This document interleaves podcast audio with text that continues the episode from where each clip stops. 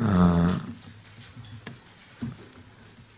이 사무엘상 내용은 7장까지 다음 주까지 하고 어, 뒤, 뒤에 내용은 이미 옛날에 다 했기 때문에 여기까지만 7장까지만 하고 그 다음 주부터는 로마서를 하도록 하겠습니다. 음, 자, 우리가 앞에 5장에서 어, 여호와의 괴를 이스라엘 백성들이 전쟁에 이용하려다가 아, 빼앗겨서 어, 그 블레셋 사람들이 자기 땅으로 가져가서 그것을 자신들의 신전, 다곤 신전에 아, 두었었죠. 음, 두었었는데 아, 다곤 신상이 엎어지고 부러지고 목 부러지고 발, 발, 발목 부러지고 이게 다 부러지게 되는 그런 일들이 벌어진 것으로 시작해가지고 그래서 이게 무슨 일인가 해가지고 자신의 신전 신부터 그렇게 됐기 때문에 그래서 그걸 이동했죠. 아스돗, 가드, 에글론으로 이렇게 계속 바꿔가면서 이게 어, 옮겼는데 옮기는 곳마다 아, 하나님의 재앙이 내려서 아, 하나님의 심판으로 어, 그 성읍 사람들이 죽고 독종에 걸리고 뭐 이런 고통스러운 일이 아, 있었습니다. 아, 그게 이제 6장에서의 내용, 5장에서 내용이었는데 음, 그렇게 해서 이제 7개월이 지났다라고 우리 1절에 얘기죠. 아, 그렇게 해서 7개월이 지났어요. 음. 그러니까 7개월 동안에 이 블레셋은 정말 그 고통의 7개월이었습니다. 아, 힘든 아, 그런 전 그 블레셋 사람들이 그 우리가 6장 끝부분에서 5장 아, 끝부분에서 얘기 읽었잖아요. 예.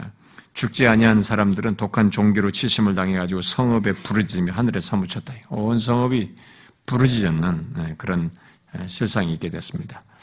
자, 이제 우리가 이제 여기 6장을 보게 되는데 이 6장은 그 하나님의 괴를 이제 어떻게 처리할 어, 것인가라고 어, 이들이 어, 블레셋 사람들이 서로 의논하여서 행하는 모습, 그 가운데서 일어난 일들을 기록하고 있습니다.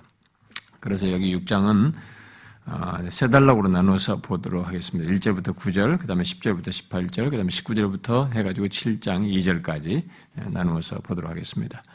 아, 먼저 이 첫 번째 단락 1절부터 9절의 내용을 보면 아, 이 여기서는 이제 여호와의 괴가 아, 블레셋에 들어와 있는 동안에 바로 그 7개월 동안 블레셋 땅이 고통의 시간을 겪었다는 것을 시사하면서 7개월 동안이라는 기간을 얘기해 줍니다. 그래서 아, 그 고통스러운 7개월을 지냈기 때문에 이제 이 사람들이 아우성이어서 어, 그래서 제사장들과 여기 복술자들이 예, 백술자들을 모아가지고 해결책을 좀 제시하라고 어, 백성들이 아, 요구해가지고 대책을 마련한죠. 그래서 이절에 보니까 브레 사람들이 제사장들과 어, 복술자들을 불러서 이르되 우리가 여호와의 괴를 어떻게 할까? 그것을 어떻게 그 있던 곳으로 보낼 것인지 우리에게 가르치라. 아, 이렇게 이들이 요구를 했습니다. 음, 예, 보내는 것은 기정사실화했습니다. 예, 보내는 것 외에는 다른 대답이 없다는 것은 명확히 이들이 깨달았기 때문에 아, 그런 결론을 가지고 어떻게 보내야 할지에 대해서 어, 논의하여서 아, 대답해달라고 아, 이들에게 요청을 했어요. 그래서 이 제사장들과 복술자들이 3절에 그 대답을 어, 내놓게 되죠. 그들이 이르되 이스라엘 신의 괴를 보내려거든 거저 보내지 마라. 아, 이들은 처음에 이 괴를 가져올 때 그것을 마치 포로로 잡아온 것처럼 생각했어요. 포로로 잡아왔는 이것을 되돌려 보낼 때 그냥 보내지 마, 거저 보내지 말고 아, 그에게 속건제를 드려야 할 것이다. 라고 이제 대답을 했습니다. 그래야 병도 낫고 뭐 그 손에서 너희가 아, 음, 그의 손을 너에게서 옮기지 아니하는 이유도 알게 될 것이다. 이렇게 예, 좀 이들의 대답을 들었습니다. 자 여기서 아, 이들은 이제 이 백성들은 이들의 말을 따라서 아, 이제 그 4절부터 9절에서 이제 어떤 재물을 적합한지를 서로 논의하여서 그 시행하는 그런 내용이 네, 그, 그것을 서로 말하는 내용인데요. 4절부터 9절에서 어떤 재물이 적합한지에 대한 이들의 논의의 최종 결론은 하나님께 드릴 이 속건제로 금독종 다섯 개, 금쥐 다섯 개 가지고 이것이 뒤에 보니까 우리 앞에 17절, 어, 18절에 어, 나오잖아요. 이게 이제 아, 다 여호와께 드릴 속건제물을 드리는 금독종은 아수돗, 가사, 그러니까 다섯 도시에 그 다음에 다섯 방백을 위해서다. 어, 다섯 도시고 금독종은 다섯 성읍들을 위한 것이고 그 다음에 18절 보니 18절 보니까 금지들은 그 마을의 성읍에서부터 시골 마을에까지 이 방백들과 관련해서 이제 그 수대로 어, 드리는 것으로 얘기를 해서 이런 이제 아이디어를 내세워서 어, 이제 결론적으로는 이, 이 재물이 적합하다 이렇게 생각해냈습니다. 이제 여기서 이제 우리가 또 생각해야 되는 이런 재물 왜 이런 재물을 드려야 하는지 예, 이들이 이제 거기에 이유를 5절에서 덧붙이는데요. 아, 그 이미 여기 이제 이 4절을 아까 제가 17절과 18절에 설명한 겁니다. 4절에 블레셋 사랑과 방백의 수요를 따라서 다섯 다섯 하는 것으로. 근데 이제 여기 5절에 보니까 왜 그런 재물을 드려야 하는지 그 이유를 지금 덧붙이고 있죠. 뭡니까? 아, 너희는 너희 독한 종기의 형상과 땅을 해롭게 하는 주의 형상을 만들어 이스라엘 신께 영광을 돌리라. 그가 혹 그의 손을 너희와 너희의 신들과 너희 땅에서 가볍게 하실까 하노라. 자, 왜 이런 제물을 드려야 하는지 이들의 생각, 이유로서 제시하는 내용입니다. 이 내용이 아, 블레셋 사람들이 아, 이스라엘의 하나님과 아, 화목하기를 바래서 외면상으로는요 화목하기를 바래서 그리고 그 신을 달래기 위해서 곧 그런 재물을 하나 그런 재물로 하나님을 거스린 죄를 속함 받을 수 있다고 생각해서 이런 내용 이런 아, 한 것입니다만은 이런 재물을 드리자고 한 것입니다만은 근데 우리가 여기서 주목할 것은 아, 이들이 하나님의 이 괴가 아, 돌아가기만 하면 재앙에서 구원을 얻을 것이라는 생각 속에서 이스라엘의 하나님을 두려워했다라는 것을 여기서 일단 볼 수가 있고, 이제 그런 두려움 속에서 그 재물을 통해서 하나님께 영광을 돌리라라고 했다는 사실이에요. 여기서요. 우리가 먼저 주목할 내용은 지금 이제 여기 5절의 내용입니다. 이 배경 속에서. 음, 비록 여기서 이들의 두려움은 노예적인 두려움이에요. 어, 잘 보시면 노예적인 두려움 속에서이지만 이들은 재물을 들여서 어, 이스라엘의 신께 영광을 돌리는 것을 말하고 있습니다.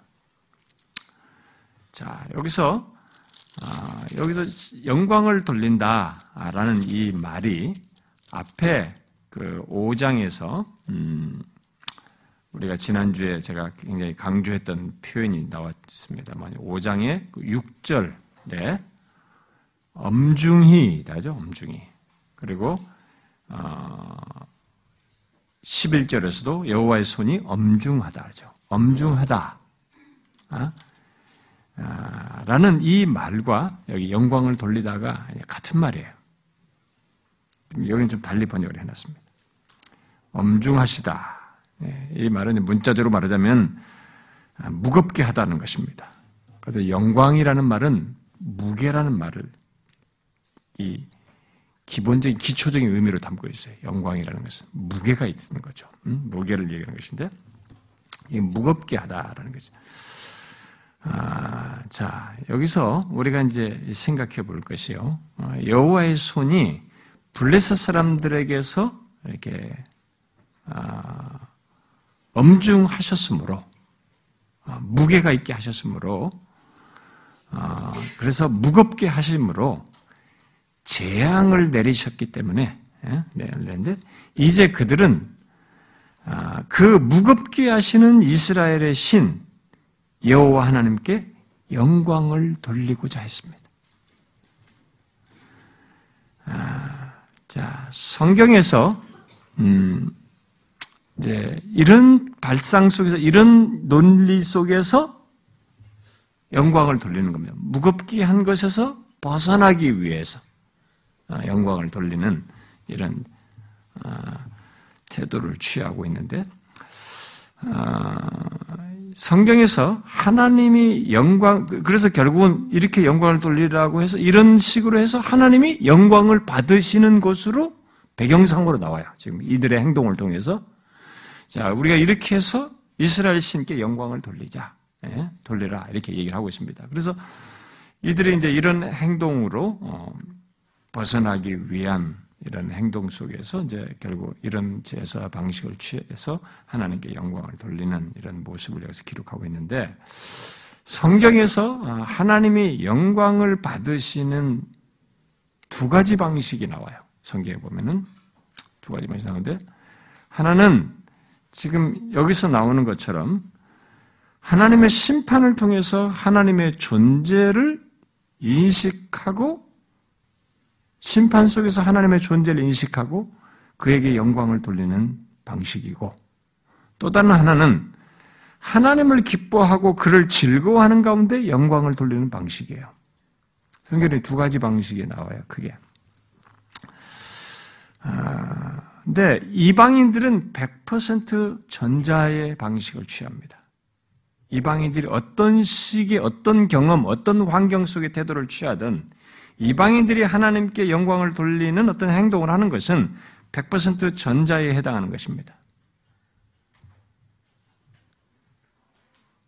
아, 이, 뭐, 하나님과, 하나님 기뻐서 이런 것은 없어요. 하나님의 심판을 통해서 그 존재를 인식하고 그에게 영광을 돌리는 것입니다. 심판 속에서 하나님의 존재를 인정하면, 인정하면서, 어, 그것을 그런 식으로, 어, 인정하면서 영광을 돌리는 방식이죠. 그런데 이 방식이 하나님의 백성들이 범죄할 때도 나타나요. 아, 하나님의 백성들이 범죄로 징계를 받을 때, 징계를 받는 과정 속에서 이들이 수동적으로, 아, 그동안에 하나님을 무시했는데, 징계를 받고 심판을 받음으로써 하나님의 존재를 인식을 인식하고 막 이때 뭐 기뻐서 뭐 적극적으로 하나님을 즐거워서가 아니고 수동적으로 그 심판 속에서 수동적으로 하나님이 계시는 것을 하나님의 존재를 인식하고 그를 인정하며 영광을 돌리는 그게 에스겔 선지자가 특별히 많이 말해요. 이스라엘 백성들이 끝까지 범죄하고 말을 안 들으니까 너희들이 하나님께서 징계하신 걸 통해서 할 것이다. 그리고 선자가 이렇게 말한 것이 사실한 걸 증명함으로써 여호와인 줄을 너희들이 알게 할 것이다. 이런 식으로 해서 하나님의 영광을 인정하게 되는 돌리게 되는 이런 방식이 있어요. 하나님 백성들에도 있는 거죠. 오늘날 우리 조국 교회는 만약에 우리 조국 교회는 이 전자가 있을 가능성이 많아요. 우리들의 실상을 보게 되면. 아, 진짜로. 아, 능동적이고 적극적인 것이 아니에요. 음, 마치 이방인들에게 하는 것 같은 그런 수동적인 차원에서 하나님 존재를 인식하고 그의 영광 돌리는 경험을 하게 될 가능성이 상당히 높습니다. 아, 그러나 이방인들의 이제 이방인들이 그런 식으로 해서 하나님께 영광을 돌리는 것은 그냥 아, 뭐 그들로서는 어, 다른 선택이 없는 거죠. 아, 다른 선택이 없이 하나님께서 자신의 존재를 심판 속에서 드러내시기 때문에 피할 수 없이 결국 확인하여 경험 속에서 확인하여서 어, 그렇게 하는 행동입니다. 그래서 이방인의 최상은 재앙을 통해서 어, 곧 하나님의 이 무게를 통해서 무겁게 하시는 이런 무게를 통해서 그 어, 무게 속에서 하나님을 인식하고 영광을 돌리는 것. 이게 그들이 할 수 있는 하나님을 향해서 할 수 있는 반응할 수 있는 최상이에요. 그들은 능동성과 기쁨으로 하질 않습니다. 그래서 그런 에피소드가 실제적인 역사적인 사건이 대표적으로 여기 지금 사무엘상 이 4, 5, 6장 이런 데는 계속 출애굽기에서 나오는 이, 이 배경과 상당히 병행돼서 나오는데 여기서도 보면은 이런 것도 뒤에서도 그런 나옵니다만 한번 여러분 출애굽기에도 보면 이런 사건을 잘 나옵니다. 여러분 출애굽기 한번 봅시다.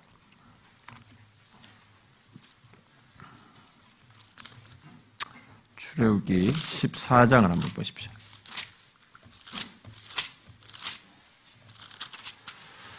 아, 14장 17절 18절 한번 읽어봅시다.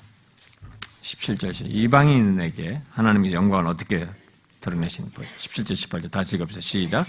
내가 애굽 사람들의 마음을 완악하게 할 것인즉 그들이 그 뒤를 따라 들어갈 것이다. 내가 바로와 그의 모든 군대와 그의 병거와 마병으로 말미암아 영광을 얻으리니 내가 바로와 그의 병거와 마병으로 말미암아 영광을 얻을 때에야 애굽 사람들이 나를 여호와인 줄 알리라 하시니 심판을 통해서죠. 이방인들의 한계, 이방인들의 최상은 이거예요.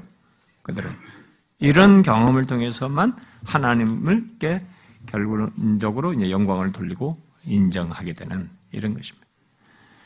예, 우리가 이 세상 하나님을 믿지 않는 이 대상들과 이방인들에 대해서 이방인들과 관련해서 하나님이 이러실 수 있다는 것에 대한 인식을 우리가 가지고 있어야 됩니다. 워낙 우리들이 위축돼 가지고 두려워서 이게 막 하고 있습니다만 예, 어, 우리가 왜 이렇게 기독교가 이렇게 세상을 두려워하고 위축되어 있는지 잘 몰라요.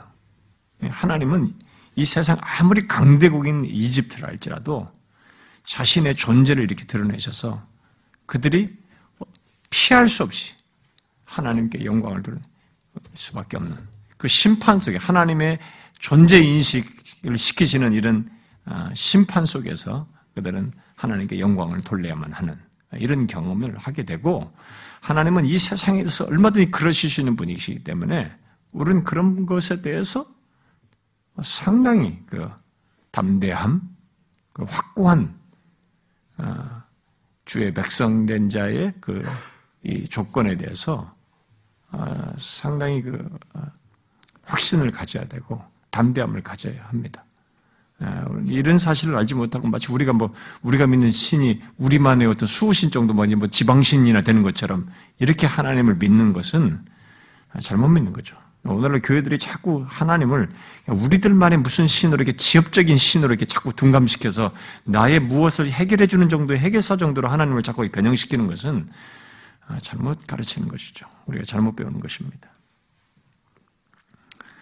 그래서 나중에 최후 심판 때도 하나님은 하나님을 알든 모르든 우리가 아, 빌립보서에서 이미 배웠다시피 여러분 지난번 제가 아, 빌리보 설교 2장 설교에서 다 했지 않습니까? 하늘에 있는 자들과 땅에 있는 자들과 땅 아래 있는 자들 모든 무릎이 예수 이름을 꿇게 합니다. 그래서 모든 입으로 예수 그리스도를 주라 시인하여 하나님 아버지께 영광을 돌리게 하는 이때 예외가 없어요. 이때 무슨 뭐 하나님 백성들이 영광 돌리는 게 아니고 모든 존재들이 다 해요. 악인들이면 뭐다 마찬가지예요. 죽었던 자들까지 다 나와서 총망라에서 일어난 일입니다.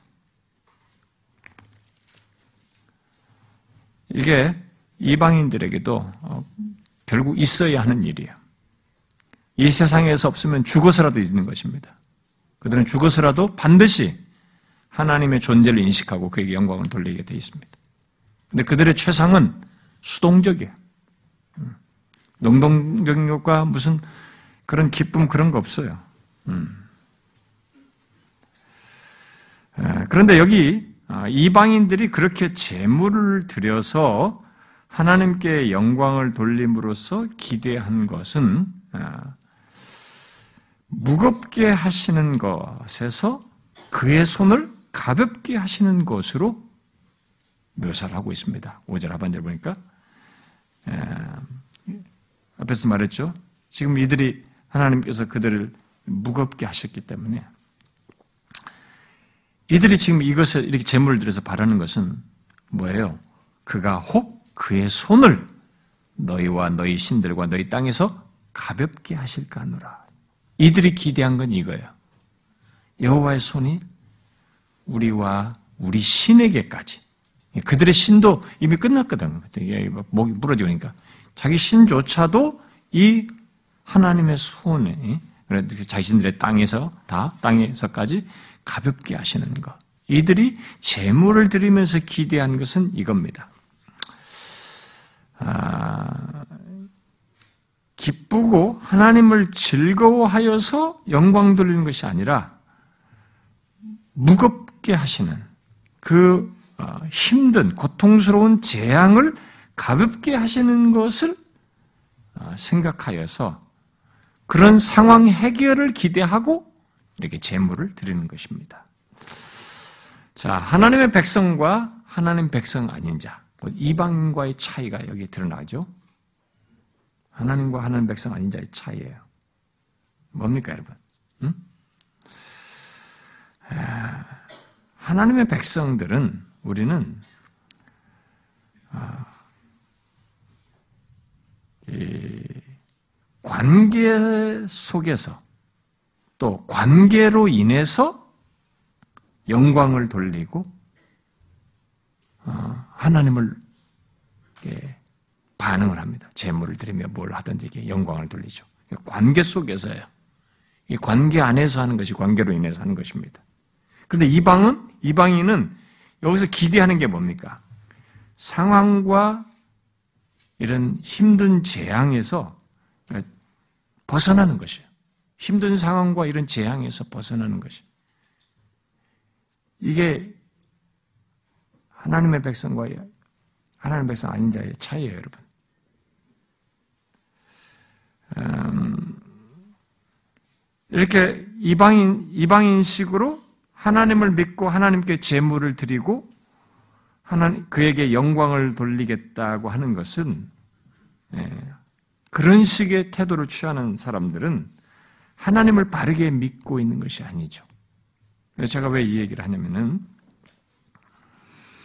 똑같이 하나님께 영광을 돌린다라는 이 용어가 나오고 있고 그런 행동이 나름의 신앙적인 행동이 나오는데 틀린 행동이거든요, 이게 지금. 응? 추천할 행동이 아니란 말이에요. 그러니까 이렇게 하면서 기대하는 바가 뭐냐? 상황 해결이에요. 재앙에서 벗어나는 것이에요. 그게 전부예요, 이들은 지금 기대하는 게. 근데 하나님 백성들은 그게 아니란 말이에요. 하나님 백성은 하나님께 재물을 드리고 하나님께 신앙 행위를 하고 하나님께 영광을 돌릴 때는 관계 속에서 하는 거예요. 관계 때문에 하는 것입니다. 이 차이가 있다는 것이에요. 음, 그런데 교회당 안에 이렇게 이방인식으로 하나님을 믿고 하나님께 재물을 두고 영광을 드리려고 하는 이런 모습을 취하는 사람들이 있다는 것이에요.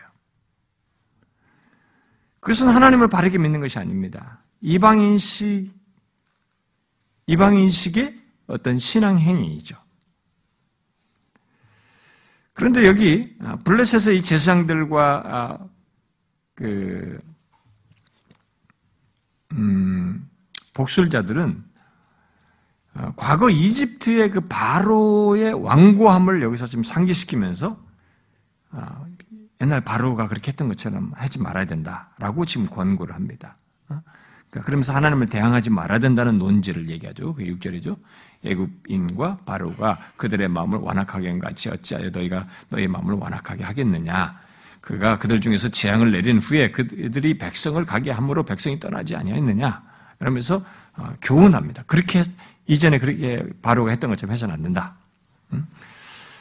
물론 이들은 역사 속에서 얻은 교훈을 지금 가지고 이런 얘기를 하면서 해결책을 모색을 하는데 이렇게 역사 속에서 얻은 교훈을 말을 해도 인격적인 관계를 생각해서 하는 것은 아니에요. 지금 계속 제가 연결해서 연결해서 얘기하는 겁니다. 인격적인 관계 속에서의 어떤 해결책, 뭐 아까 재물을 드리면서 얻는 그 기대, 어, 바라는 것, 그리고 이런 해결책에서도 어떤 인격적인 관계 속에서 생각하는 것이 아닙니다. 어디까지나 재앙에서 벗어나고 여호와의 손에서 벗어나기 위함에 그 무게가 가벼워지는 것, 여호와의 손의 무게가 가벼워지는 것, 뭐 이 차원인 것입니다. 아, 그래서 하나님의 괴를 보내는 방법을 제안하는 과정에서도 이들은 여지를 둡니다. 음? 아, 새 수레를 만들어서 어, 이한 번도 이 수레를 매보지 않은 그 젖, 젖 나고 있는 그 송아지를 나가지고 송아지를 이렇게 젖먹이고 있는 이 어미소, 어? 어미 암소 두 마리를 아, 그에게 어, 멍이를 메어 가지고 그 재물을 거기다가 실어서 보내자. 그리고 송아지는 떼는 채 보내자라는 제안을 하면서 여지를 남겨요.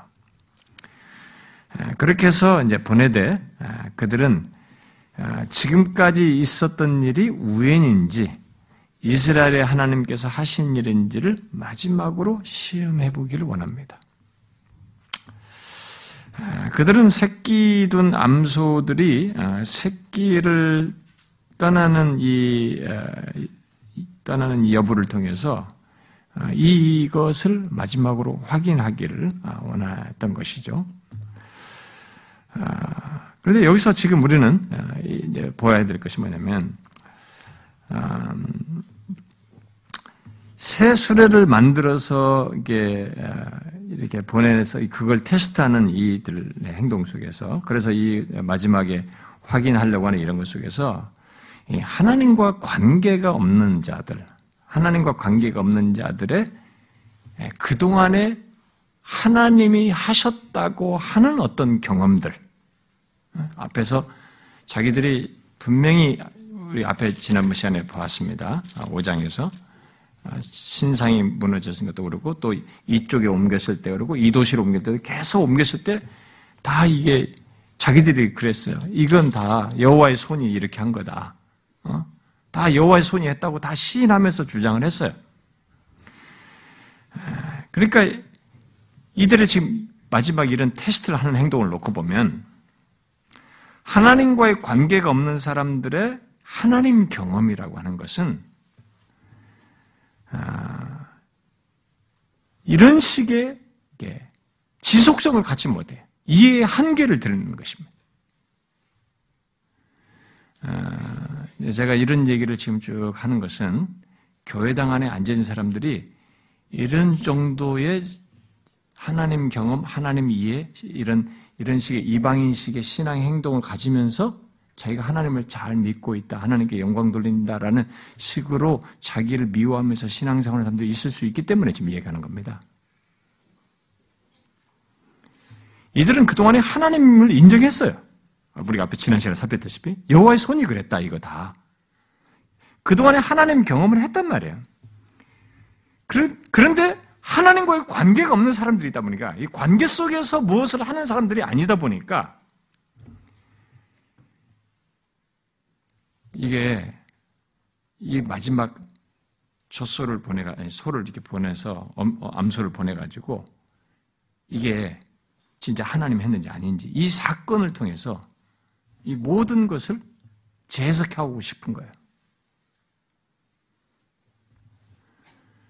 하나님과 관계가 없는 자들의 하나님 경험은 이 수준이에요. 그들은 하나님이 손이 했다고 할 것을 반복하여서 경험을 했음에도 자신들의 어떤 경험 하나로 그러니까 이 소를 보내가지고 나타날 이 경험 하나로 앞에서 있었던 모든 것을 부정하고 부정할 마음을 가지고 있는 것입니다. 음? 제가 지금 뭘 얘기하려고 하는지 잘 아셔야 됩니다. 교회당 안에는 하나님을 이런 식의 행동을 하는 거죠. 그동안에 하나님께서 자신의 인생을 계속 인도해 오시는 하나님께서 자신의 삶 가운데 역사하신 하나님 경험을 하면서 지내온 세월이 있어요. 근데 자신이 어떤 하나의 사건을 제시해 가지고 자신의 현 속에 지금 지금 긴급하게 부딪히는 어떤 하나의 사건을 가지고 이것이 아니다라고 여겼을 때 이 사건을 가지고 시험을 하는 거죠. 그이 시험을 통해서 아니다라고 얘기면 내가 원하는 것이 아니다 싶으면 이것이 다 부정하고 싶은 부정하려고 하는 이런 태도를 취한단 말이에요. 그게 이방인들의 하나 신개념이에요. 여호와 하나님과 자기 백성들이 가진 인격적인 이 관계 속에서의 신앙이 아니다 이 말이에요. 네, 교회당 안에는 그런 사람들이 진짜 많아요. 그래서 우리들이 뭐 흔히 하는 말로 이 사람들이 앉아서 하나님이란 단어를 쓰지만 진짜 성경이만 하나를 믿는 건지 우상을 섬기는지 알 수가 없는 그런 사람들이 있는 거죠. 그러니까 이들이 지금 이거예요. 그동안에 여호와 선이 했다고 지금 여기 하는 행동도 다 뭔가 다 이 신을 대충 다 인정하는 것이거든요. 이렇게 하니까 너희들 방백들 다섯 방백 다섯 예, 도, 다 도성, 성읍들을 생각해서 다 이렇게 해야 되는 다 제안을 하면서도 이 하나의 사건을 가지고 이 앞에 뒤에 그 경험한 하나님 경험을 다 부정할 마음을 가지고 있는 거죠. 이게 하나님을 아직 모르는 사람들, 하나님을 인격적으로 알지 못하는 사람들이 취하는 태도예요.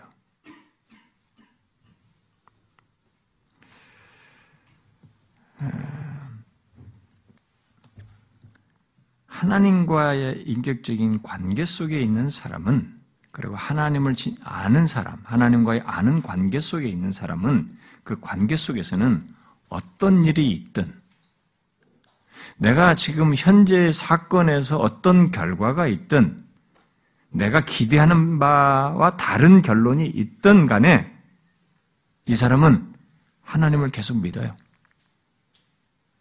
연속적으로 믿는 것입니다. 이게 하나님을 제대로 알고 믿는 사람이에요. 이 하나님은 지금까지 이렇게 인도해 오셨는데 지금 이 사건에서 어떤 식으로 어떤 것을 하셔든 이분은 이분이에요. 아닌 결론을 주어도 여전히 이것을 통해서 다른 뜻을 이루실 하나님이기 때문에 그래서 이 관계 속에서 이 하나님을 신뢰한단 말이에요. 이분을 믿어요. 이게 하나님과의 관계 속에 바른 관계인 사람의 태도예요, 하나님을 향한. 근데 이렇게 이방신 스타일로 하나님을 믿는 사람들은 이들이 하는 것처럼 이 하나의 사건을 지금 야 이, 것을 가지고 지금 내가 이 문제가 있는데 이것이 해결되는 것을 통해서 내가 원하는 걸 되는 걸 따라서 하나님이 나의 하나님이 이제 믿겠다. 이런 식으로 행동을 한다는 것입니다. 근데 종종 교회 안에는 그런 식으로 테스트를 하는 사람들이 많거든요. 이번에 하나님이 이것을 통해서 하나님이 나에게 살아계신 하나님을 내가 믿겠습니다. 이것을 통해서 내가 하나님이 진짜 하나님 믿겠습니다. 하나님 나를 사랑하는 걸 믿겠습니다. 무슨 소리 하는 거예요 도대체? 네? 어디 이방인들에게서 믿는 저쪽이 절간이나 이방인들 돌덩어리로 들고 기도하면서 어떤 무상들 섬기는 사람들이 하는 논지를 갖다 어찌 그런 길을 갖다 하나님의 태도를 취하냐 말이죠. 응? 하나님의 계시의 말씀을 몰라도 한참 몰라서 그렇지. 그건 아니에요, 여러분. 그건 이방인들이 우상 섬길 때 하는 방식이에요. 아직도 이들은 하나님을 우상 섬기는 그 시, 신앙 개념으로 지금 태도를 취하고 있는 것입니다. 관계가 없어서 이런 태도를 취하는 것이죠.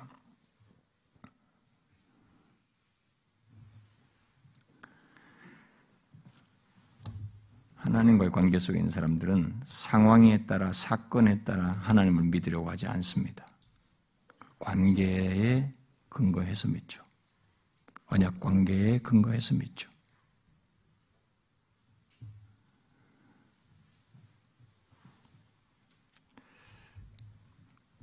우리는 여기 이방인식의 하나님에 대한 태도를 신앙적인 태도로 여기면 안 됩니다.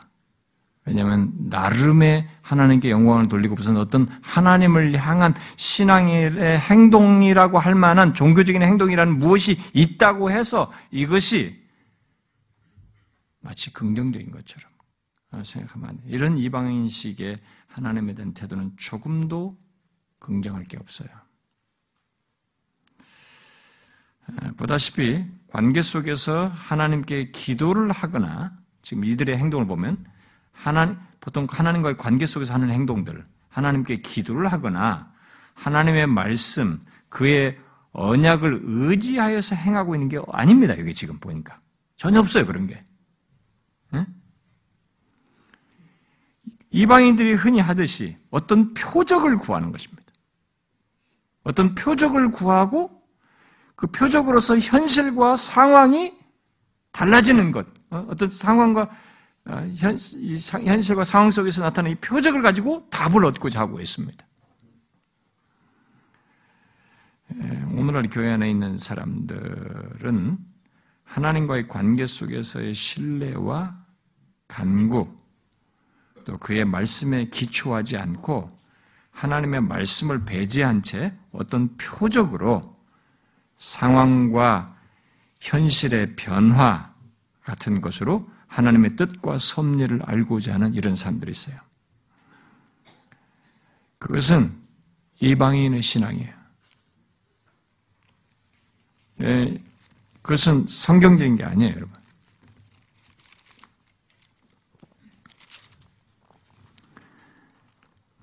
고린도전서에서 바울이 그러잖아요. 유대인은 표적을 구하고 헬라인은 치안을 구한다. 그러나 우리는 십자가에 못 박힌 그리스도를 전한다. 이렇게 표적을 구해서 하나님을 믿겠다고 하는 것이 유대인들의 개념에는 마치 그게 굉장한 신앙인 것처럼 생각했던 거죠. 유대인들은. 왜냐면 하나님을 걸고 얘기하고 하나님을 끼고 얘기하고 하나님을 믿는 신앙의 행동 속에서 표적을 구하는 것이기 때문에 마치 그게 굉장히 신앙이 있는 것으로 생각했어요.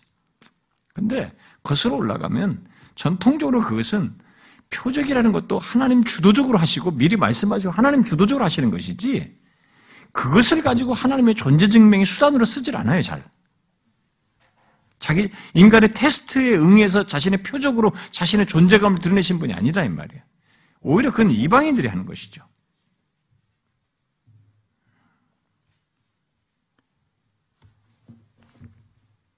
여기 이들은 관계 충실한 모습이 하나도 없어요.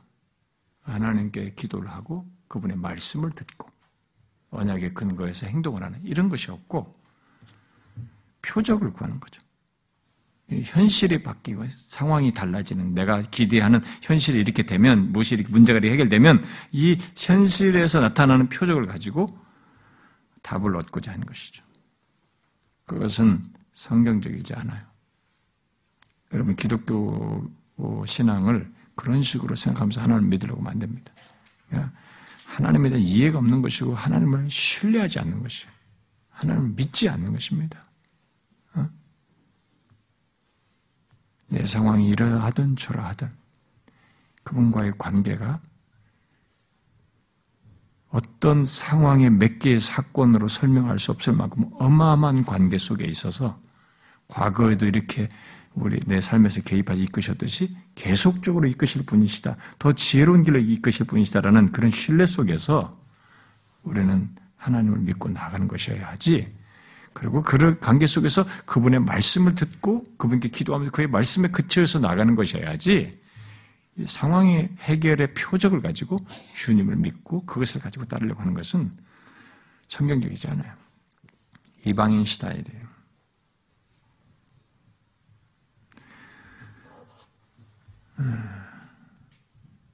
그래서 하나님의 말씀을 배제한 채 어떤 표적으로 이런 상황을 아, 하나님의 섭리를 알고자 하는 그런 것은 아, 성경적이지 않습니다. 아, 여기 지금 구약 시대 이때나 뭐 성경 시대에는 성경이 계시가 다 완성될 때까지 성경에 기록될 당시에는 어떤 표적으로 상황과 아, 현실에 예? 어떤 특별한 표적으로 하나님께서 자신을 계시하시는 일을 하셨고 사람들의 삶을 인도하시는 일을 하셨지만 모든 계시가 완성된 이후에는 하나님은 이제는 아, 그의 말씀을 통해서 우리를 인도하셔요. 그의 말씀으로 지금은 그의 말씀으로 우리를 이끄십니다. 그분의 말씀이에요. 이게 살아계신 하나님 그분의 지금 얘기라고요. 우리에게 어떻게 하라고 한 방향 제시란 말이에요. 모든 게 다. 이것으로 말씀을 하시는 거예요. 그렇기 때문에 이 말씀을 배제한 채 표적으로 상황의 어떤 답으로 하나님의 인도를 받겠다고 하는 것은 성경적이지가 않아요, 여러분. 하나님의 인도를 받겠다면 하나님의 말씀으로 받아야 되는 거예요. 그게 인격적인 관계 속에서 하는 행동이에요. 이 관계에 따른 반응이에요, 이게. 그러니까 이방인들은 이 관계가 더 중요한 게 아니에요. 표적, 상황, 이것을 가지고. 그러니까 그래서 기계적 신이란 말이에요. 우리는 관계 속에 있어요. 하나님과의 언약 관계 속에서. 인격적인 관계 속에서. 그래서 이 말씀으로 우리 이제는 우리에게 하시는 겁니다. 그래서 말씀으로 인도를 받아야 되는 거죠.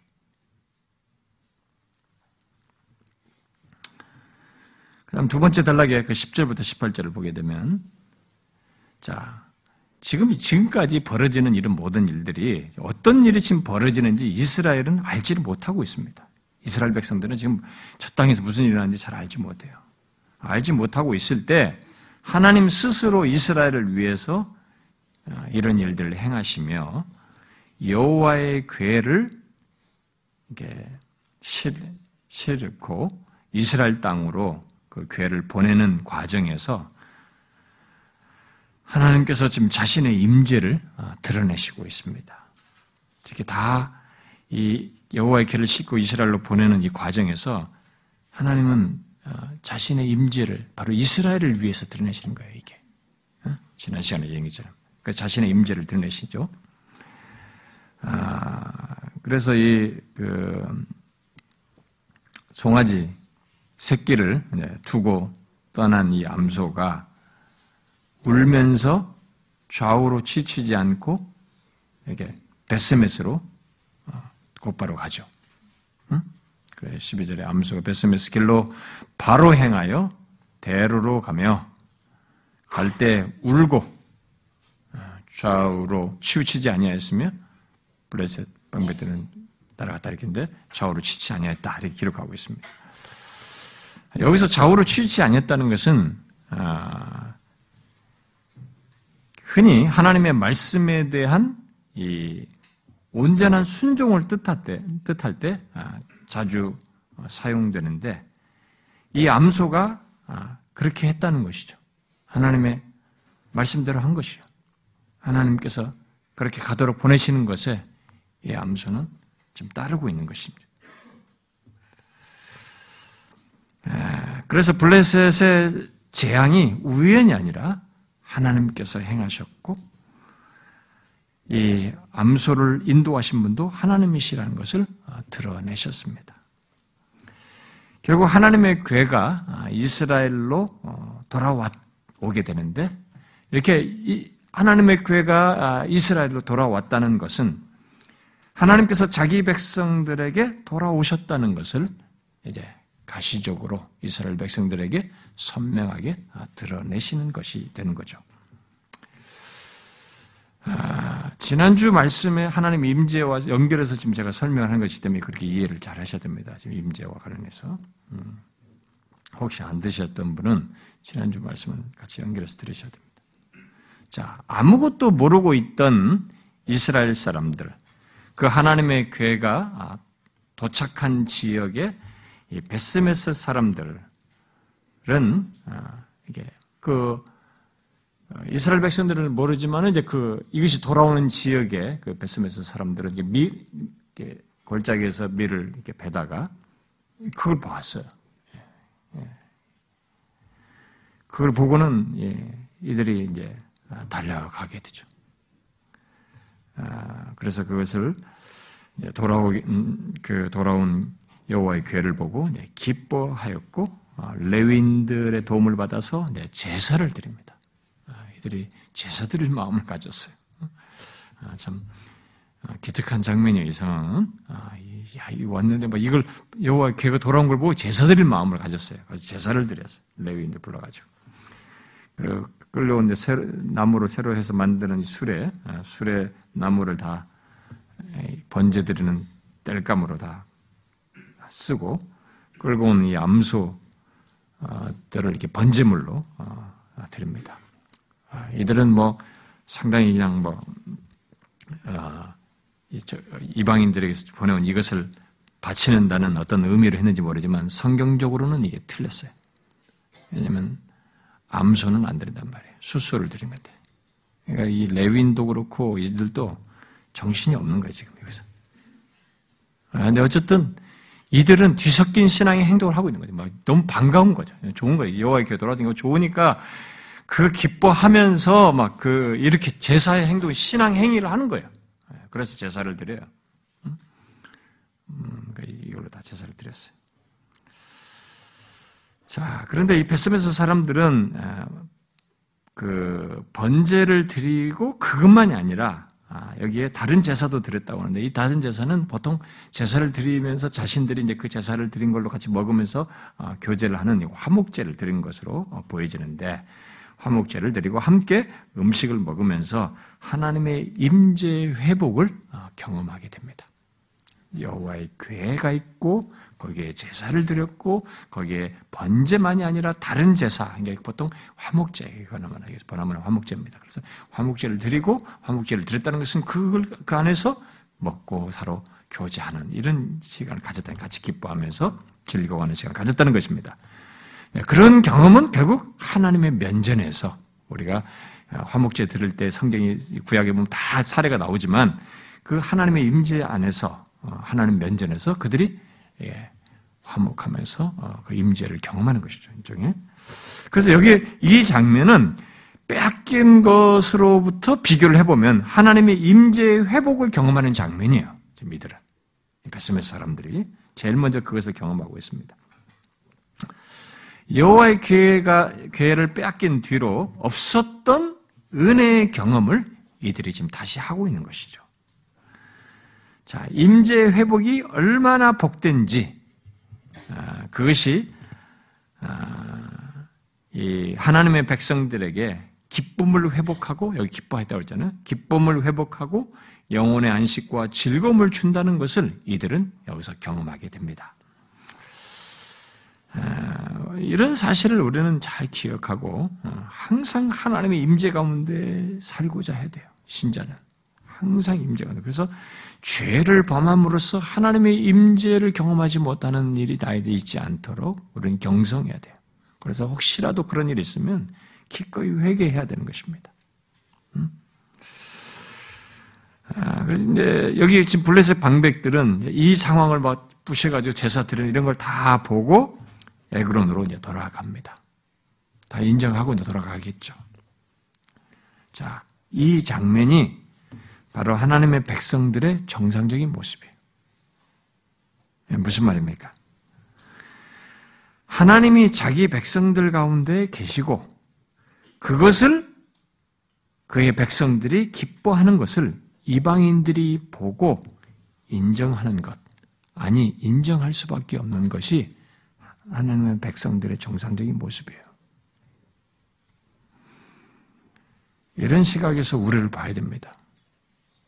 우리가 지금 오늘 한국 교회가 어떠하냐 이거죠. 오늘 우리들의 교회가 어떠냐, 오늘 예수 믿는 내가 어떠냐를 봐야 됩니다. 이방인들이 우리를 보고 우리가 하나님의 임재 가운데서 기뻐하고 그 안에서 영혼의 안식을 갖고 하나님이 계시는 것 때문에 어찌할지 모르는 그런 조건을 가진 이것을 이방인들이 인정하는 거죠. 보는 것입니다. 인정할 수밖에 없는 이런 것이. 근데 이게요, 우리나라가 한 70년대, 80년대만 돼도 있었어요. 진짜로. 70년대, 80년대, 한 90년대까지 좀 있었나요? 기독교가 강성했다고요. 여러분, 뭐, 불교가 뭐 어쩌고저쩌고 많이 했다고 하지만은 무슨 뭐, 뭐 만에, 에, 만에, 저기, 한용 씨가 무슨 거기 때문에 했다고 막 거기 이제 불교계는 막 그 만에 한용을 많이 띄우고 난리지만은 이 우리나라의 독립하고 하는 일제 이런 강점기에 이렇게 했던 이런 과정 속에서 정말 불교도들 이런 사람들은 그 이게 자기들도 나름대로 국가를 위해서 뭐 이런 저항을 하고 뭐 하겠지만은 기독교인 만큼 이렇게 끈질기고 강성하게 말이죠. 어? 심지어 이게 일본의 이런 행동에 대한 대적을 넘어서서 국가를 이게 독립시키는 이런 데까지 신앙을 지키는 걸 넘어서서 국가를 위한 이런 행동을 이렇게 적극적이고 기독교인들이 하는 것에 대해서 그들도 놀랬다고 역사적으로 보면요. 그래도 그런 것이 그런 힘들이 기독교가 있었어요. 하나님이 우리 안에서 막 역사하시는 것이 있었단 말이에요. 사람들이 막 와서 무슨 우상을 섬겼다, 뭐 우상을 깨뜨리고 내가 뭐 과거에 이런 죄를 지었다, 무슨 이런 이런 사람들이 막 어? 술 먹고 도박하던 사람들이 하나님을 회개하고 우리나라도 막 이런 일이 막 있었단 말이에요. 그러면서 이 하나님의 임재 가운데서 이 왕성한 힘을 교회들이 가졌단 말이에요. 그랬을 때 밖에 뭐, 불, 뭐 어정쩡한 종교를 가지고 나름 뭐 그냥 어쩌다 1년에 한두 번 가는 불교도들 말이죠. 초월축반에 가도 이런 사람들도 이 기독교가 뭐냐 이게 궁금했다고. 그래서 이게 왔단 말이에요. 그게 지금 인정하는 것이었죠. 지금 이 장면 같은 모습이었어요. 근데 지금은 어떻게 됐습니까? 지금은 우리가 짓밟히고 있죠. 왜? 왜 우리가 짓밟힙니까, 여러분? 왜 우리를 무시합니까, 이방인들이? 왜 우리를 하찮게 여깁니까? 우리 가운데 하나님의 임재가 없어서 그렇죠. 하나님의 임재 가운데 이 신자의 정상적인 모습을 안 가지고 있기 때문에 교회의 정상적인 모습, 신자의 정상적인 모습을 우리가 안 가져서 그런 거죠.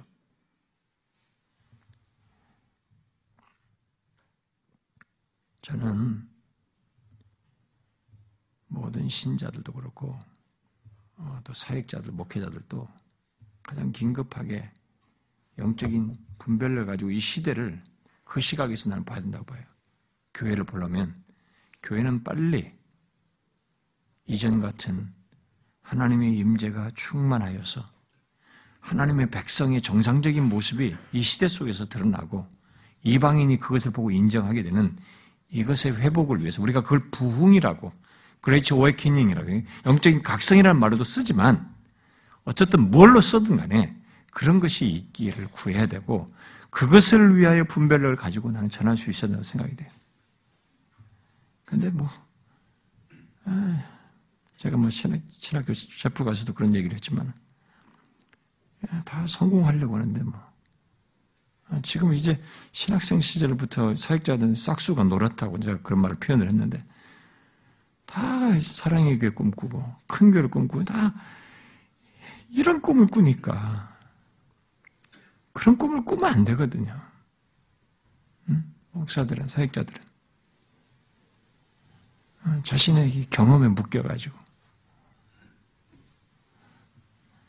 이걸 회복이 되게 이 정상적인 모습이에요. 인정할 수밖에 없습니다. 예, 이간 방백들이 이방인들이 교회를 인정할 수밖에 없어야 되는 거예요, 사실은. 아, 여기는 다르다. 여기는 하나님이 계신단 말이지. 하나님이 저들과 함께 계신다. 저기는 뭐가 다르다. 무슨 힘이 있다, 저기. 어떤 다른, 우리가 보는 물리적인 힘이 아닌 다른 힘이 있단 말이지. 거기 가면 사람이 바뀐다. 그 악한 데도 변화되더라. 그렇게 못 고치던 사람도 거기서 영혼이 바뀌더라. 단순히 질병이 고쳐지고 이런 정도의 고침이 아니라 사람 성품이 인간 존재 그 누구도 돈으로 물리적인 것으로 되지 않는 이 사람이 변화되더라. 라고 하는 이런 생명적인 것이 이방인들도 인정하는 일이 있어야 되겠단 말이죠.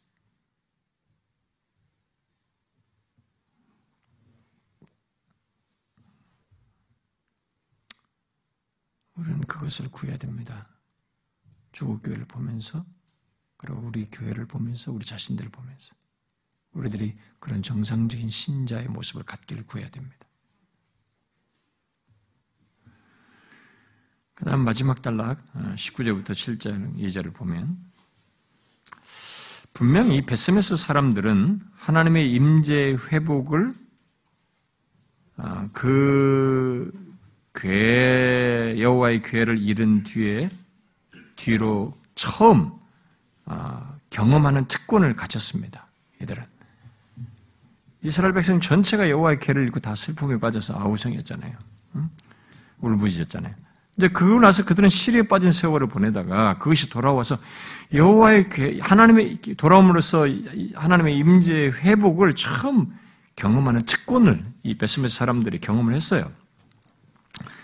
그러나 이들은 그 회복을 기뻐할 줄만 알았지 그동안 오래도록 하나님을 경외하는 것이 없던 엘리 시대와 그 이후의 경험 속에서인지 몰라도 하나님이 어떤 분이시며 그의 은혜 임재가 얼마 임재가 얼마나 경외스러운 것인지 그리고 하나님의 임재를 얼마나 경외해야 하는지에 대해서는 잊고 있었어요.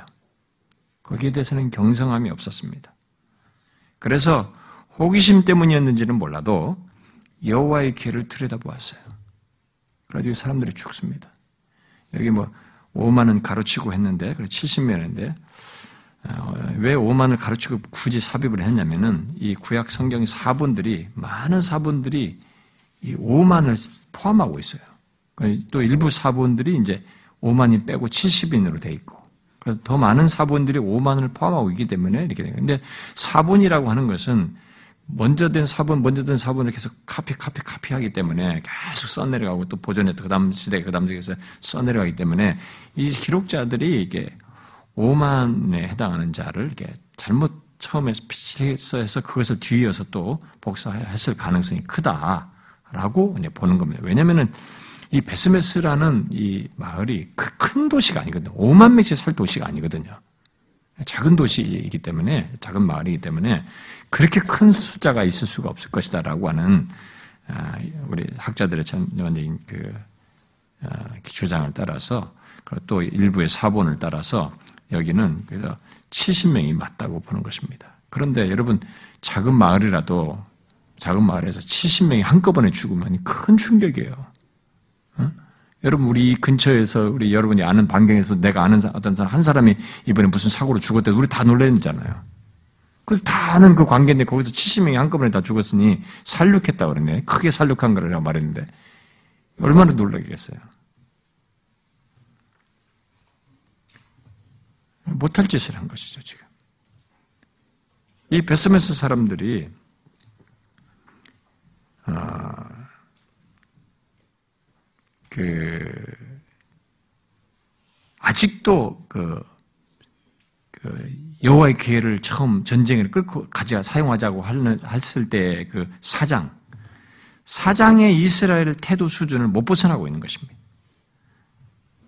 하나님의 괴가 돌아온 것만 좋아했지 하나님을 여전히 쉽게 여기고 있어요.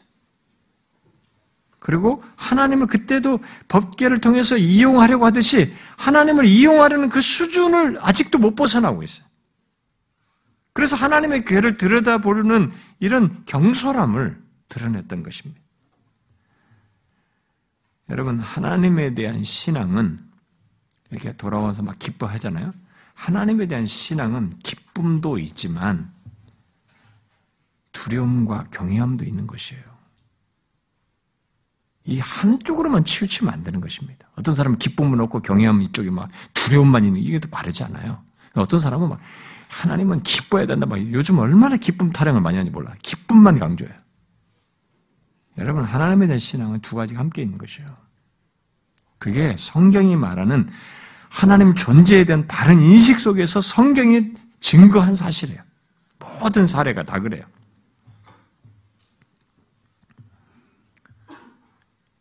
왜 이렇게 기쁨만이 아니라 하나님을 경외하고 두려워하는 것이 있어야 되냐면은 하나님은 거룩하신 하나님이시기 때문에 그래요. 그래서 여기 베스메스 사람들이 20절에 곧바로 뭐라고 말합니까? 뭐라고 질문해요? 이 거룩하신 하나님 여호와 앞에 누가 능히 서리요? 이제서야 인식했습니다. 이 거룩하신 하나님입니다. 이제서야 두렵고 떨고 있어요. 처음부터 그랬어야 되는 것입니다. 그런데 한나는 이미 이 질문에 대한 답을 가졌어요. 여러분 앞에 그거 보세요. 한나의 기도 보세요. 2장 보세요.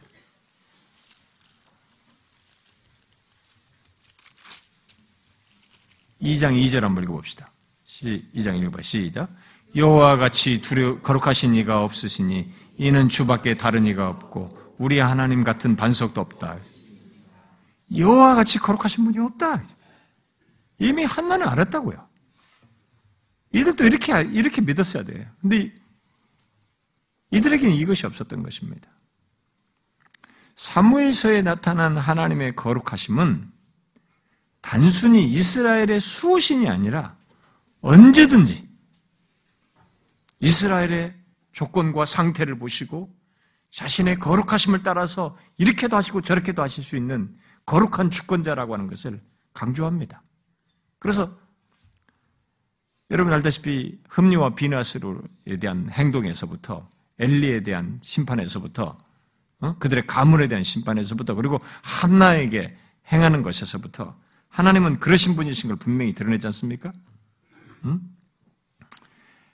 이 거룩하신 분이시기 때문에 행동을 달아보시고 어떠한지 흠리와 비나스나 엘리 같은 사람 어떠한지 그리고 죽이기도 하시고 살리기도 하시고 낮추시기도 하시고 높이시기도 하시는 그런 분이신 것이죠. 그러므로 그를 없인 여기고 가벼이 여기는 것은 있을 수 없는 것이죠. 그를 경외하지 않는, 그를 기뻐할 줄만 하지, 그를 경외하지 않는다는 것은 있을 수 없는 것이에요. 잘못 믿는 것입니다. 아직도 이스라엘은 이런 사실을 사무치게 알지 못하고 있었어요. 그저 하나님의 교회를 가지고 나가서 전쟁에 이기고 그것이 돌아왔으니까 기뻐하고 이것이 있으면 이제 우리는 이제 다시 뭐가 될 것처럼 어? 이 나라가 지켜질 것처럼 수호신처럼 여기는 그 수준에 머물렀던 것입니다.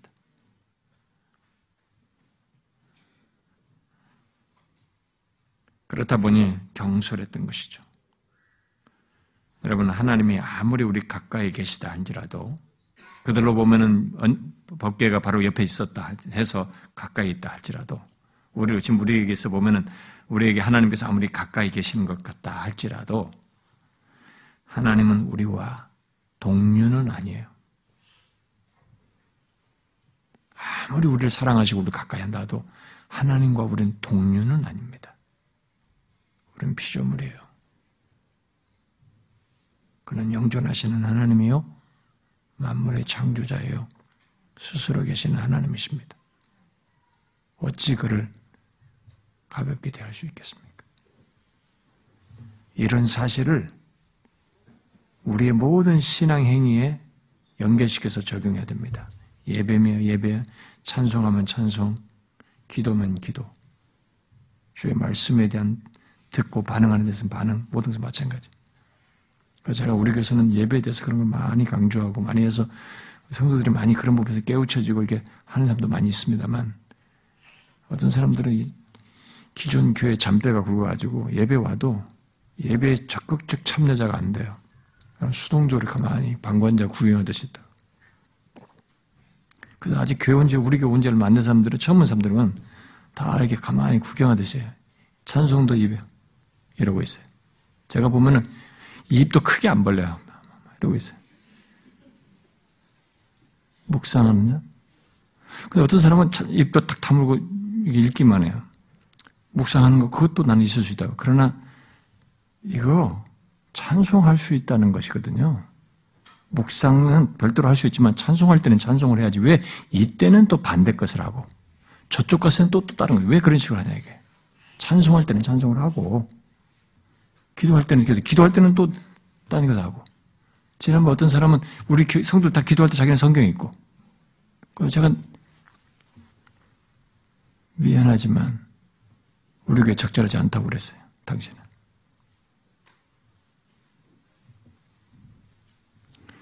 여러분 이것이 신학적 지식이 아니에요. 하나님에 대한 이런 인식은 신학적 지식이 아니에요. 신학교에서 무슨 속성 배우고 조직 신학 배워서 이렇게 배우는 게 아니란 말이에요. 그건 우리의 모든 신앙의 태도, 설교자 같은 사람은 자기가 모든 하는 설교 준비하는 그 태도 속에서 말씀을 증거하는 모든 삶에서 다 드러나야 되는 것이고, 예배며 모든 우리 개인의 삶에서 이런 것이 다 의식돼서 드러나야 되는 것입니다. 하나님은 이러신 분이에요. 하나님은 나에게 항상 가까이서 뭐 아버지고 친구 같으신 분이니까 그 기뻐할 줄만 알지 경외할 줄은 모르는 거야. 그가 거룩하시고 말이지. 쉽게 대할 수 있는 분이시 아니시라는 것에 대한 이런 인식과 태도는 없는 거예요.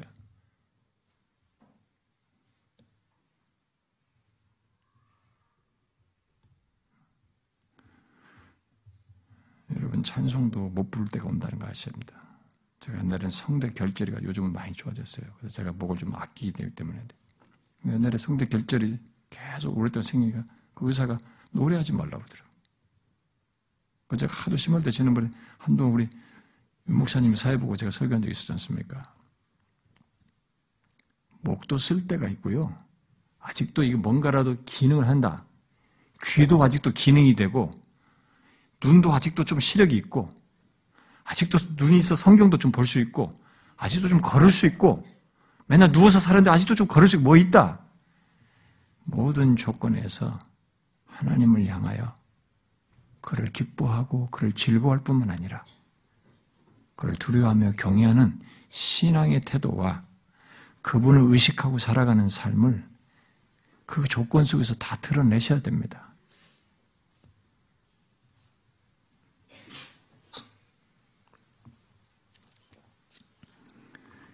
여기 베스메스 사람들은 이 사건으로 하나님의 임재의 복을 깊이 하여서 어디론가 보내려고 합니다. 재밌는 장면이에요, 이거. 어? 여호와의 괴가 베스메스에 있다는 것은 그들 가까이 있다는 것은 굉장히 복이거든요. 그 임재의 복이란 말이에요. 근데 이 임재의 복을 깊이 하여 가지고 어디론가 보내려고 하는 거예요. 이것은 마치 가라다 지방에서 이 귀신 들린 사람들에게 예수님께서 어? 귀신을 쫓아내잖아요. 그러니까 귀신들이 돼지떼에다가 자기들 보내달라고 돼지떼 그러니까 돼지떼에 들어가지 돼지떼들이 팍 바다로 강으로 다 뛰어들어가지고 다 몰살하잖아요. 그러니까 사람들이 뭐라 합니까? 이 구원자에게 뭐라고 그래요? 떠나달라고 그러잖아요. 하나님이 친히 그 땅에 오셔서 복음을 주원해서 그들에게 생명을 주고 영혼을 살리고 그들의 영원한 운명이 바뀔 일을 해주실 그분이 오셨는데 바로 그분의 현존이죠. 하나님이 친히 이 땅에 오신 그분의 임재 가운데 그들이 서는 자리였는데 그 복된 자리를 이 돼지 때 죽었다고 그래가지고 떠나달라고 그러잖아요. 비슷한 거예요. 이 사건 하나 경험하고 나서 어디론가 보내버리잖아요, 빨리. 그래도 전령을 보내잖아요. 여호와림 그 근처에 가장 큰 성읍 이스라엘의 경계선에 있는 기리앗 가장 경계선에 있는 그나마 큰 성읍인 기리앗 여호와림에 사람을 보내가지고 빨리 그 가져가라 하죠. 그래가지고 가죠. 어, 기리앗 여호와림으로 보냅니다. 그래서 기리앗 여호와림 사람들이 가져다가 산에 사는 여기야 아비나답의 집에 들여놓고 사건을 들었으니까 엘리야사를 거룩하게 구별하여 여기 거룩이 나오죠? 거룩하게 구별하여 두려워하죠. 경외하여서 여호와의 괴를 지키게 합니다.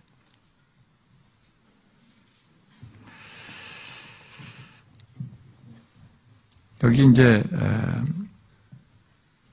그래가지고 이제, 이제 뒤에 보니까 음, 좀 2절에 보니까 음, 기리앗 여아렘에 20년 동안 있었다 이렇게 성경이 기록하고 있어요. 보니까 들어간 날로부터 기리앗 여아렘의 괴가 20년 동안 오래 있었다. 2절 하반절은 다음 주에 3절로 연결해서 설명하겠습니다. 여기 2절까지만 좀 설명하고 제가 결론을 내리고 싶은데 교회가 기아른 여름에 들어간 날로부터 20년 동안 오래 있었다라고 했는데 이건 조금 약간 어, 설명을 할 필요가 있는데요. 음, 왜냐하면은 어, 나중에 뒤에 사무엘 하 6장을 아, 보게 되면 다윗이 기리앗 여아림에서 이 예루살렘으로 여호와의 궤를 옮겨오게 됩니다. 여기 지금 옮긴 사건 뒤로 이제 그 여호와의 궤를 옮겨오게 되는데 그러면 그때의 다윗의 시계, 어, 시간으로 이게 연결해서 어, 시간을 계산해 보면 최소한 7, 어, 80년이 지났을 것이다라고 계산을 하는 것이거든요. 그러면 여기는 20년이라는데 20년과 7, 80년 실제 무슨 말일까? 그래서 이 본문에 대한 이 해석을 예, 설명을 바르게 해야 된다라는 것이 이제 학자들의 주장이에요. 음, 그래서 어, 성경의 이 대표적인 사본, 한 사본이 마수라 사본이라고 하는데요. 어, 그 사본은 이 말을 어, 그 사본대로 번역을 하면 이렇게 하는 게 좋다고 봐요. 제 번역이 아니고 이제 다른 학자의 교수의 번역을 제가 인용합니다. 괴가 기리앗 여아렘으로 옮겨온 후 많은 날이 지났다. 그 다음 점 찍고 20년이 지났다. 그, 그때야 이스라엘 온 집이 여호와를 사모했다. 라고 보는 것입니다. 그렇게 그 사본을 대로 해석을 하는 것이죠. 그렇게 되면 여기 20년은 하나님의 괴가 아, 머문 기간을 말한 것이 아니고 하나님의 괴가 옮겨온 지 20년이 지나서 이스라엘이 비로 비로소 여호와를 사모했다라는 말이 되는 것이죠. 그렇게 하면 여기 20년이라는 것과 저 뒤에 7, 80년 시간차는 별로 문제가 되지 않는 것입니다. 그렇게 본문을 이해하는 것이 좋겠다는 것입니다. 자, 이제 결론적으로 한 가지 덧붙이고 싶습니다. 여기 여호와의 괴가 아, 돌아오는 과정을 여러분 잘 보시면 아, 빼앗긴 이래로 어, 베세메스에 돌아올 때까지 이스라엘은 아, 벌어진 이런 일들이 하나님께서 어떤 일을 행하셔서 이렇게 하게 하셨는지를 모르고 있었습니다. 그런데 하나님께서 이스라엘을 위해서 자신의 임재를 그 언약 법계와 관련해서 자신의 임재를 드러내시고 회복하신 거죠. 회복하셔서 떠나셨다가 회복하셔서 거기서 계속 역사를 하셨던 거죠. 음. 그 교회와 함께 그들을 치시면서 아, 그들이 나서서 이스라엘을 보내도록 하는 이런 일들을 임재 가운데 행하셨어요. 그런데 그런 그의 임재 회복을 빼앗긴 이후에 다시 보고 경험한 이 베스메 사람들을 우리가 잘 보면 하나님의 임재를 자신의 수신의 회복 정도로 여길 뿐 하나님께 대한 경외심이 없었어요. 그러다 보니 하나님의 임재를 여전히 감당하지 못하였습니다. 하나님의 임재를 감당하지 못해요. 그래서 하나님의 임재를 그의 거룩하심에 대한 인식, 곧 하나님에 대한 경외심과 함께 기쁨과 즐거움을 갖는 것이어야 하는데 이것이 없다 보니까 하나님의 임재가 오히려 부담스러워요. 그래서 떨어뜨리는 거죠. 멀리 하는 것입니다. 여러분, 여러분들도 경험을 하시지만 하나님의 임재를 감당하지 못하는 사람들이 있어요. 자신이 하나님에 대한 바른 태도와 이해와 관계에 충실하지 않은 모습 때문에 하나님의 임재를 감당하지 못해요. 그래서 멀리 거리를 두는 거예요. 그것은 하나님의 백성에게 정말로 불행스러운 모습이에요. 근데 그런 사람들이 교회에 있거든요. 일부러 거리를 두는 거예요. 그러니까 제가 교회에서 사역하면서 그런 사람들을 돕는 게 제일 힘들어요. 스스로 그렇게 거리를 자꾸 두는 거예요. 하나님의 임재를 자꾸 멀리 하려고. 그걸 감당을 못해, 자기가. 자기 상태가 아니니까, 너무. 그건 불행스러운 거죠. 여러분, 비록 이런 일을 겪었다 할지라도 하나님의 백성들에게 있어서 최고는 그 임재 안에 있는 것이에요. 그것은 하나님의 백성이 최고의 복을 받는 것입니다. 하나님의 치, 하나님께서 친히 이 땅에 오셨을 때 그때 정말 이스라엘 땅그 땅에 있는 사람들 그건 최고였어요. 그런데도 그들은 그런 식의 태도를 취했잖아요. 가다라 지방의 사람들처럼 저는 오히려 거꾸로 어쩌면 오늘날 우리 조국 교회가 하나님의 임재를 일부러 거를 두려고 하는지 모르겠어요. 왜냐하면 우리들이 너무 세속적이고 너무 세상의 즐거움도 같이 짬뽕이 되다 보니까 이걸 유지하려다 보니까 내가 하고 싶은 거 있고 내가 죄도 짓고 적당히 원하는 것도 다 유지하려고 하니까 하나님의 임재가 부담스러운 거죠. 멀리 하는 거예요, 오히려.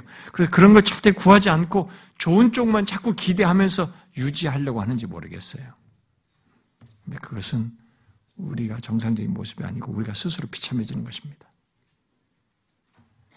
우리에게 가장 필요로 하고 중요한 것은 다시 하나님의 임재가 충만하게 드러나는 것입니다.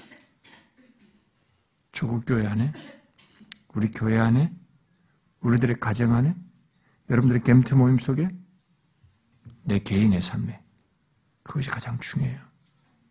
여러분, 그것을 항상 구하셔야 됩니다. 제가 왜 예배 시간마다 하나님의 임재를 구하자고 기도하는지 잊지 마셔야 됩니다. 그건 우리들에게 최고예요. 임재 가운데 살고자 하십시오. 그게 가장 복된 안전한 또 안식을 누리는 삶이에요. 신자로서. 기도합시다.